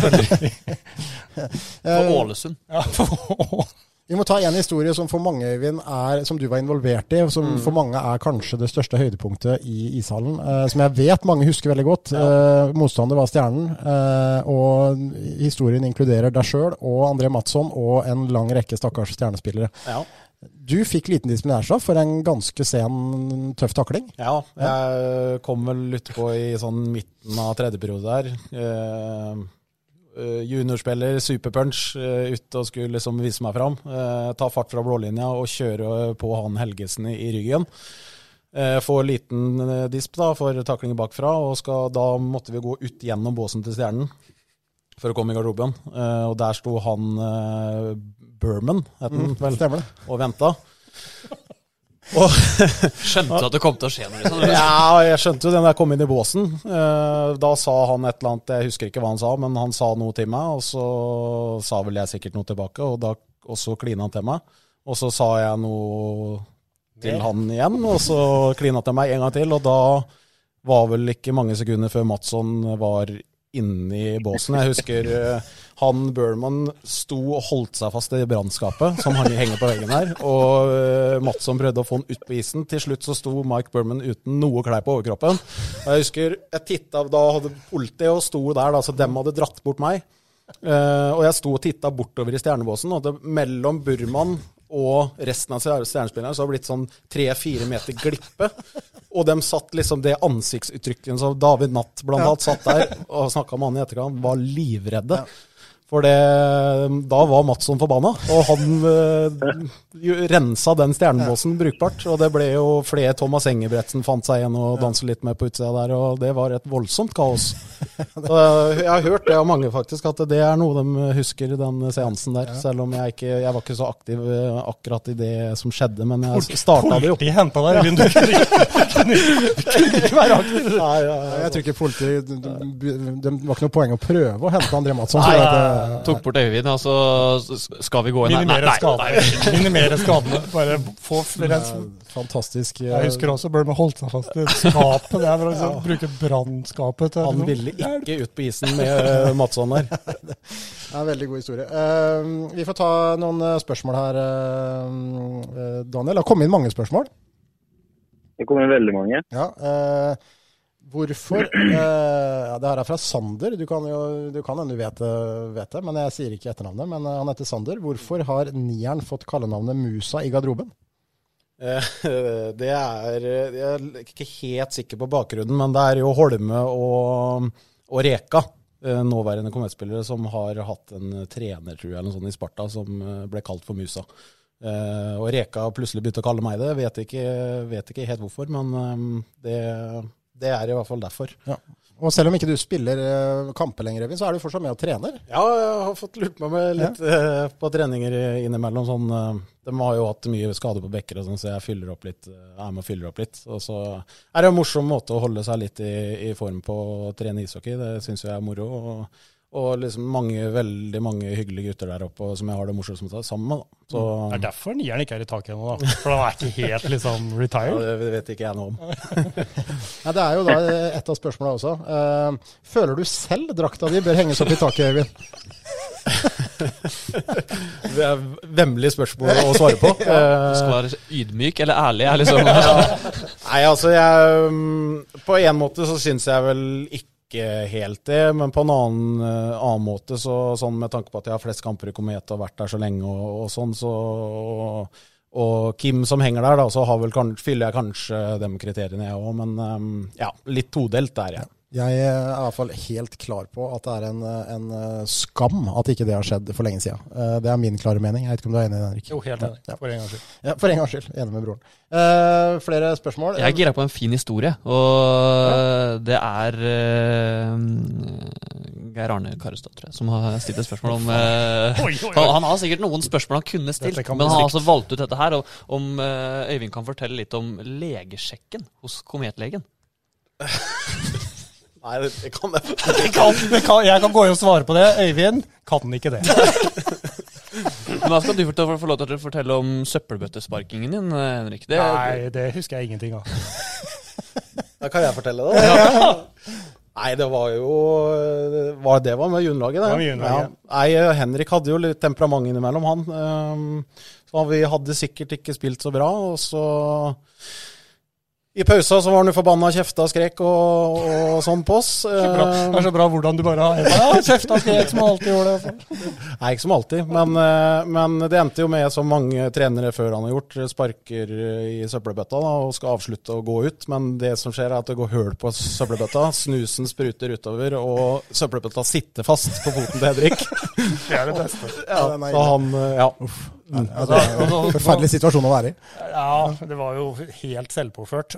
Men Det som virkelig gjør historien helt patetisk, det var ikke engang i pausa, for det var før kampen. Og jeg var forbanna fordi dere så så ekstremt dårlig ut på oppvarminga. Det sier kanskje mer om oss enn om Jeg, meg. jeg sier vel strengt tatt ganske mye om meg òg. Ja, den er sterk, faktisk. Eh, Hvorfor er du alltid sen på jobb, Øyvind? Alle i Halden mener nemlig det. Ja, det er, jeg er jo ikke det, da. Men jeg kommer, kommer som regel to til ett minutt på. For jeg har ganske kort vei til jobb. Og, og jeg tror kanskje det har vært Jeg kan telle i hvert fall på én hånd de gangene jeg har vært 10-20 sekunder for sen. Men jeg, det, er, det er en myte, det der. Det er en myte, ok. Eh, Øyvind har nylig blitt pappa, ektemann og eier av en Rolex. Hva betyr egentlig mest? Nei, det er jo selvfølgelig de to første. Ja. Ja. Men du, Som betyr minst, ja. ja. Men du slutter ikke å prate om Rolexen din, går ryktene om da. Eh, stemmer det, eller? Nei, altså, jeg har blitt veldig interessert i klokker de siste uh, åra, da. Og jeg, jeg, blir vel, jeg syns det høres veldig sånn vulgært ut at jeg går rundt og prater om Rolexen min hele tida, men, men er eh, for, til meg- dem for oss som kjenner deg, Øyvind, det er sånn du er. ja, til dem, dem jeg kjenner og er litt, som er, også er litt interessert i klokker, da, så blir det jo Jeg blir jo veldig engasjert i ting, sånn som regel. Altså det, da blir det jo mye klokkeprat. Gjør det vel. Har det vel gjort da det siste. Det er helt sinnssykt, det der eh, Rolex-greiene blitt. Du kan jo, det er jo mye mer lønnsomt å kjøpe en Rolex enn å spare i fond. Ja. Det er jo det er ikke tull engang. Jo, det er jo en helt enorm etterspørsel på særlig de Daytona-klokkene, har jeg hørt uh, rykter om. Du kan jo gå inn til urmaker Bjerke, som sikkert Daniel kjenner godt til, inne på vestkanten i Oslo der, uh, og kjøpe deg en Rolex for 80 000. Da. Du kan gå ut av butikken, og så kan du selge den igjen for over 100 Mm. eh, For det er så lang kø, da, og tar lang tid å få den. Og nå på nyåret, eller 2. januar, da, så hadde jo Rolex en prisøkning på ja, opptil 18% på flere av modellene sine nå. Så, um, Så kjøp en Rolex, hvis Ja. du hvis det, er, det er en god investering. Er det, Åssen er Rolex-markedet inne på Skøyen, Daniel? Jeg har akkurat tatt opp forbrukslån, så jeg er på vei til urmakeren. det, det, bør du gjøre. Inne hos deg der er det folk som har uh, antageligvis det på innerlomma, litt sånn Sivert Hjalmarsson-style, som bare kan cashe ut for den. Husk Husker han sto med det der Burberry-skjerfet sitt og, og brillene. Hjalmarsson, for en Ja, legende. Landa med helikopter òg, han, på stadion. Han var, eh, han var med i Kvikk òg. ja, han var det. Han, eh, det er så mange gode Sivert Hjalmarsson-historier. Første er, seriekamp for Kvikk i andredivisjon eller sånn sikkert, så si det var 400-500 på stadion. Da kommer Hjalmarsson i helikopter i midtsirkelen på stadion. Unngå trafikken, det er naturlig. Selvfølgelig. Slipper ut matchballen der, og så stikker helikopteret. hadde en, en, en god Sivert Hjalmarsson-historie som jeg, det går an å fortelle, da, som ikke er eh, for de grov. Det er jo da Per Marius Torbjørnsen hadde vunnet i V5. eh, og gikk og henta ut premien før han skulle på trening eller bortekamp, eller et eller annet sånt, og kommer da og vunnet eh, 75 000. Ja, det er ganske bra premie for V5. da. Og kommer da bort til Sivert, eh, som Per Marius da du kødder litt, og sier her, Sivert, nei, mer penger enn deg, så vifta han med den 75 000. Eh, det var vel inget, sa han. Så dro han opp fra innerrommet mye mer penger enn han hadde tilfeldigvis cash. Det er det jeg har i bakfikken. Ja, det er det jeg har i bakfikka. Ja, det er fantastisk. Eh, veldig mange gode Sivert Hjalmarsson-historier. Eh, Han prøvde seg som politiker da, i Sverige. Ja, ja. der. Han var, var jo ordførervalg der og som for et par, er vel fire-fem-seks år siden, kanskje. ja, blitt. det ikke lenger. Uh, Bingobanden må vi innom, Øyvind. Det er jo en, en historie, en, del av Komets historie, det også. Du fikk jo en Altså, eh, ja, det er jo dine kompiser, da, bare for å ta liksom korthistorien her. Det er jo dine kompiser som gjorde en greie ut eh, av eh, deg på isen. De satt og heia på deg. De hadde bingo på taklinger, og det var jo Det gikk ganske langt, det greiene der. Ja, det er vel, det er vel bingobanden som er eh, Det er vel dem som er grunnen til nieren-opplegget, eh, og mye annet. Eh, ja, nei, det var det, Det var noen uforglemmelige poster på Facebook-sida til, eh, til eh, nieren, i hvert fall. Det er ingen tvil om. Det kommer jo også en sang. Eh, jeg tror vi skal, høre, skal vi høre litt på den, eller? Ja, vi ja, vær så snill. Ja, vi må høre litt på den.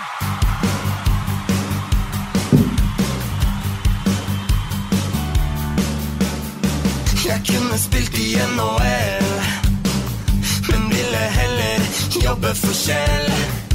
Bulke rundt i hele Norge, hver onsdag, lørdag, søndag kveld. Kynningsrud ga meg jobb som kran. Jeg har tatt min dose med tran. Rekka vår er best i landet. Jeg bærer David og Jan, Fengende saker fra vår aller kjære Stian uh, Staysman. Det er jo lyrikk på høyt nivå her. Ja, øh, og det kan jeg si, altså, selv om jeg helt sikkert hadde syntes det hadde vært veldig mye mer morsomt om det hadde vært øh, om noen andre, så, så ser jeg jo den at der, de, de har jo vært flinke, da. Altså, de, de, det de skriver på den Facebook-sida, det, det er jo morsomt. Uh, og det er vel det som har truffet mange som har fulgt den Facebook-sida, i at det er jo det er jo god humor. Ikke alle Ringerike-fansen som Det er det Nei, morsomste. Ja, det er det morsomste at de gikk på ja, det er ikke bare dem som har gått på Nei. det. Ganske mange, faktisk. Ja. Han trodde det er Øyvind sjøl som sitter hjemme og skriver ja, de det hans. mange, Jeg, jeg kunne spilt i NHL, men ville heller jobbe hos Kjell. Det er, fin, det. er en fin åpning på en sang, det. Eh, men det har kommet noen spørsmål fra Ja, det kan vel hende at noen av disse her er fra bingobånden, men eh, spiste du eh, til du kasta opp på julaften i år også? Nei, ikke i år. Eh, det, Stolt. Nei. Nei, De, eh, jeg tror faktisk de tre siste åra så har jeg unngått det. Okay. Um, ja. Men du har gjort det før? Ja, det var en, eh, noen år før det. Jeg, jeg, det bikka over litt der, ja. Eh, Hva er win-ratioen din på COD? Eh, 1,56. Oi. 1,56. Kan du anbefale Mesh? Absolutt. Ja, hva, hva er det? Nei, det er en sånn Det er en, eh, en nettverksoppsett okay. eh, som er fint til gaming. eh, Pingbaserte spill. På Det er Simen Lunde som uh, Han også fikk jo en sang av Staysman. Det var jo Ja. lenge før Ja, den, den er ikke han så glad for å høre. Nei, skjønner nei, Men spill den, da. Eh, Ja, skal vi finne fram den? nå? Jeg tror jeg ikke går når jeg har Daniel på linje her, men vi kan eh, ta den i neste episode. Kan vi spille Simen Lunde, sang? er du keen? Ja. Jeg må bare spørre, for du er så fin. Eh, det er en bra sang, altså. Gå og Søk på Simen Lunde Ja, Staysman og på ikke minst bildet av Simen Lunde med den fine barten her er legendarisk. Det er veldig bra. Eh, vi har også bedt folk om å sende inn eh, minner, og det har kommet inn mye der. Vi har vært, mye, vi har vært inne på mye av det, men eh, Tobias uh, Gigarp skriver her når Komet slo ut Sparta, og hele jævla hallen sto og klappa. Kommer aldri til å glemme det. Og det er liksom litt oppsummerende for at det var en hel generasjon som, eh, som husker dette her, som, eh, som eh, ser tilbake på det med glede. Eh, mest interessante med det synes jeg egentlig var den ståtribuna i ishallen. Var så stappfull med folk. Det var, for én ting er at det er fullt på, på stolene, selvfølgelig, men er, det kan jo ikke ha vært innafor. Si, den her ståtribuna, der var det mye folk, altså. Det var en treningskamp eh, det året Komet var i ferd med å rykke opp, i 03-04 mot Sparta. Hvor eh, jeg tror det var ikke nødvendigvis alle branninstrukser som ble fulgt.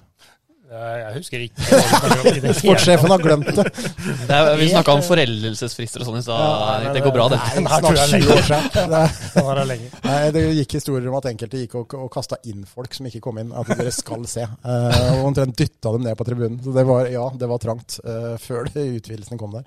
Det er det ingen tvil om. Eh, nei, det er masse vi kunne prata om. Men vi har for mye å glede oss til utover i episodene, Daniel. fordi da skal vi også snakke med disse heltene og høre hva de driver med nå. For det er jo så mangt de driver med nå. Noen er fortsatt involvert i hockey, andre er, eh, har sin private jobb, og, og de har god kontakt med hverandre. og Jeg regner med du gleder deg til å høre fra, høre fra dem, Daniel?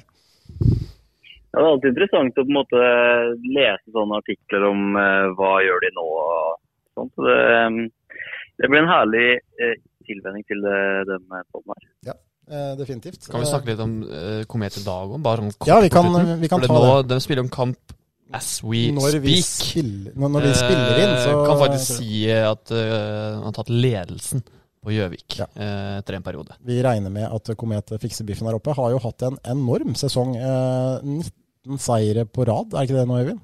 Eh, Det kan nok stemme. Vi har jo prøvd å finne ut om dette her er klubbrekord, og det, vi har vel kommet fram til at det skal godt gjøres. Det var vel også mange seire det året det rykka opp, Henrik. Men eh, det er uansett nivå, uansett så er det ganske unikt. Ja, det er jo helt sinnssvake tall. Det er, de gjør det veldig bra. Ja, eh, ingen tvil om det. Men tror du, Øyvind, at eh, klubben, laget, eh, er klare for Gateligaen? Ja, så du Jeg tror liksom ikke du Med mindre du har kjempe, kjempemye penger, sånn som f.eks. Oilers hadde da de rykka opp, eh, så tror jeg ikke du kan bli så veldig mye mer klar enn det, det man er nå. Det er selvfølgelig ting som må på plass og, og sånne ting, men det, det må man kanskje ta det steget for å få også. Eh, så ja, jeg tror det. Ja, eh, og det litt av grunnen kanskje er jo at det er litt av det samme som skjedde i 03-04. Det var ikke lenger avdanka spillere fra Sparta og Stjernen som var laget. Det er unge, sultne, treningsvillige gutter. Ja, det er det absolutt. Det er, øh, har skjedd noe der i år. øh, Den gruppa som er på plass nå med, med spillere som øh, er glad i å trene, vil, øh, vil bli bedre øh, og komme lenger med ishockeyen sin, er, er veldig mye høyere nå enn den har vært tidligere. Så det, det er et helt annet lag i år enn det har vært de andre sesongene i første divisjon. Hva tror vi, gutter? Hvem, hvem, altså At Komet går til kval er vel ganske, ganske klart nå. Det skal skje mye om ikke de gjør det. Hvilke lag møter dem? Altså MS har jo plutselig henta en hel bråte med spillere her. så Tror vi MS kan gå forbi Narvik, eh, eller eh, hva tror vi? Vanskelig å si. Eh, hvordan har de importgutta De har vunnet en del kamper, ja. Så de har Så, mm, de har kanskje tatt flere poeng Mm. enn Narvik siden de gutta der kom inn. Og, men Narvik skal ikke kimse av de oppe i nord der, altså. Da plukka poeng mot Oilers og, og sånn. Så nei, jeg, jeg tror at uh, Komet møter MS og Gryner, og et MS-lag med en gjeng importer som er drittlei Norge, og som ikke eh, vil spille kval, og Komet uh, går opp. Eller jeg, jeg tror at enten Lørenskog eller Komet kommer til å gå opp, for de er bedre enn Gryner. Så det gjelder å slå Gryner og Lørenskog. Hva tror du, Daniel? Eh, nei, jeg stiller meg egentlig litt bak Ole Jakob her, jeg. Du har trua. Eh, men det er klart, én ting er å, å Det er små marginer i et kval, eh, som vi var inne på. Du må ha en keeper som lokker igjen. William Lundsten har jo på sitt beste vist seg å være en veldig god keeper. Øyvind. Tror jeg, Er han god nok, tror du? Ja, jeg syns han, han har spilt seg bedre og bedre underveis i sesongen. Og jeg tror nok han kan eh, stenge igjen. Han har, etter det jeg har skjønt, den bortekampen mot Ringerike Jeg så ikke den, men han, der sto han jo veldig bra. Og jeg tror han kan, eh, kan være bra nok eh, i et kval. Eh, Det tror jeg. Eh, Jeg tror vel Jeg tror Narvik eh, veldig marginalt, men jeg, jeg tror MS går forbi Narvik. eh, og at eh, Komet og Lørenskog møter Gryner og, og Narvik i kval. Ja, nei, Det blir spennende. Henrik, du er kanskje mer opptatt av junior-VM i hockey akkurat nå? Akkurat nå amerikanske jeg følger jeg, med på, ser jeg, på, jeg følger med på Sverige og Russland, jeg må innrømme det. Men eh, nei, jeg, jeg tror eh, jeg skal ikke være, jeg, Et av livsmålene mine har vært å bli en av de to sure gubbene i Muppet Show, da, som sitter oppe og sier at alt var bedre før. og litt sånn, Så jeg skal prøve å, å komme med det nå. Jeg, jeg er litt eh, altså Komet har jo fantastiske resultater, jeg skal ikke ta noe bort fra det. Men det å rykke opp selv Med det laget vi hadde i 04-05, så var det brygga på skøyta til Anders Lunke unna at vi klarte det. Mm. Like der borte. Det, det var helt utrolig jevnt og tett. Helt spennende helt, helt til slutt da òg, i kvalspillet sjøl. Og da Så jeg, jeg, jeg tror du skal ha så mye som faller på plass i det kvalspillet da, for det, et av de to førstesjonslagene. Ideelt sett så burde det vært ett veldig godt elitelag som tar poeng fra de andre, og ett dårlig lag du får med deg fra førstedivisjon. Og så må det andre eliteserielaget du møter være så dårlig at ikke de orker å stå imot. Og det var de forutsetningene vi hadde når vi klarte å rykke opp. Så, så det, det skal så mye til. Og så er jeg litt bekymra for jeg kjenner jeg ikke Komet-laget så godt nå, da, men jeg er litt bekymra for på en måte totalrutina i laget. Om de, er, eh, om de holder huet kaldt når det kommer til stykket og alt står på spill. Det er jeg litt bekymra for. Og da er, det, da er det vanskelig å spille mot eliteseriespillere som hele sesongen har spilt mot fryktelige, eller den beste spilleren i Norge. liksom. Men eh, det er i hvert fall en god mulighet i år, og det er kanskje den beste muligheten dere har hatt da, eh, siden konkursen. Ja, jeg tror eh, Jeg er enig i også, altså. Mm. Eh, Jeg er enig i det Henrik sier, men jeg tror Lørenskog og Komet er nærmere i hvert fall Gryner eh, enn det det har vært de tidligere åra. Jeg, jeg tror kanskje Lørenskog og, og Komet kan være hakket bedre enn Gryner. Eh, men så har du det igjen som Henrik sier, at de har spilt mot bra lag hele sesongen. Eh, det som kan være ankepunktet til Komet, er jo det at de er litt tynne på bekksida nå, med Westin, Sjøberg og Wessel ute. Eh, få bekker. Eh, det er jo liksom det svakeste, sånn jeg ser det akkurat nå. Mm. Det kan vel hende at de har de ser etter en eller annen forsterkning nå i januar. Det, Det gjør de sikkert. har de jo gjort. For vi får se hva det blir. Men uh, nå har vi prata lenge, Ole Jakob. Vi har det. Ja. Eh, på tide å. Det er faktisk på tide å runde av. Når, er- når er vi tilbake? Vet du det? Eh, når, når vi har noen å prate med. Ja, eh. Eh, jeg skal jo bare hjem i leiligheten min og stirre i taket etter neste episode nå. Så vi får- se om jeg klarer å stable noen på beina. Daniel, du skal vandre rundt på Skøyen og selge Rolex-klokker, så du får eh, lade opp til neste episode, du òg. Jeg skal på Maemo i kveld, så det blir bra. Ja, du skal på Maemo, du, ja. ja. Ok. Det er noen som lever livet. Det er godt å høre. Brukte ikke mye penger i jula, tror jeg. Så, Daniel har, har litt i overs. Kan vi avslutte med mitt største kometminne? Ja, Det kan vi gjøre. Da Tellstrøm scora fra dropp. Ja, stemmer det. Han skåra rett fra dropp, han. Jeg husker ikke hvem det var mot. MS. MS. MS, ja. MS, ja. Tenkte vi kunne gå ut med den, men da ble det ikke det. Da, da, avslutter vi med den i stedet. Eh, Det var veldig hyggelig å ha besøk av Henrik og Øyvind. og Det er jo moro å sitte og mimre om eh, gamle dager. Ja, det var, eh, det var faktisk veldig hyggelig, det. Mm. Faktisk. Ja, det. Så får vi se om folk om, ja, om 10-15 år sitter og mimrer om dagens lag på samme måte. Det vil historien vise. Eh, ha det pent fram til neste gang, folkens. Og så hører du fra Sportsprat eh, før du vet eh, ordet av det, med nye spennende gjester og, og nye Vi temaer. får prøve å få til noe til uka. Ja da, vi Ja, ja. får, får prøve. Får dratt Daniel hjem fra Oslo. Ha det bra. Ha det. Har du et enkeltpersonforetak eller en liten bedrift? Da er du sikkert lei av å høre meg snakke om hvor enkelt det er med kvitteringer og bilag i fiken, så vi eh, gir oss her, vi. Fordi vi liker enkelt. Fiken superenkelt regnskap.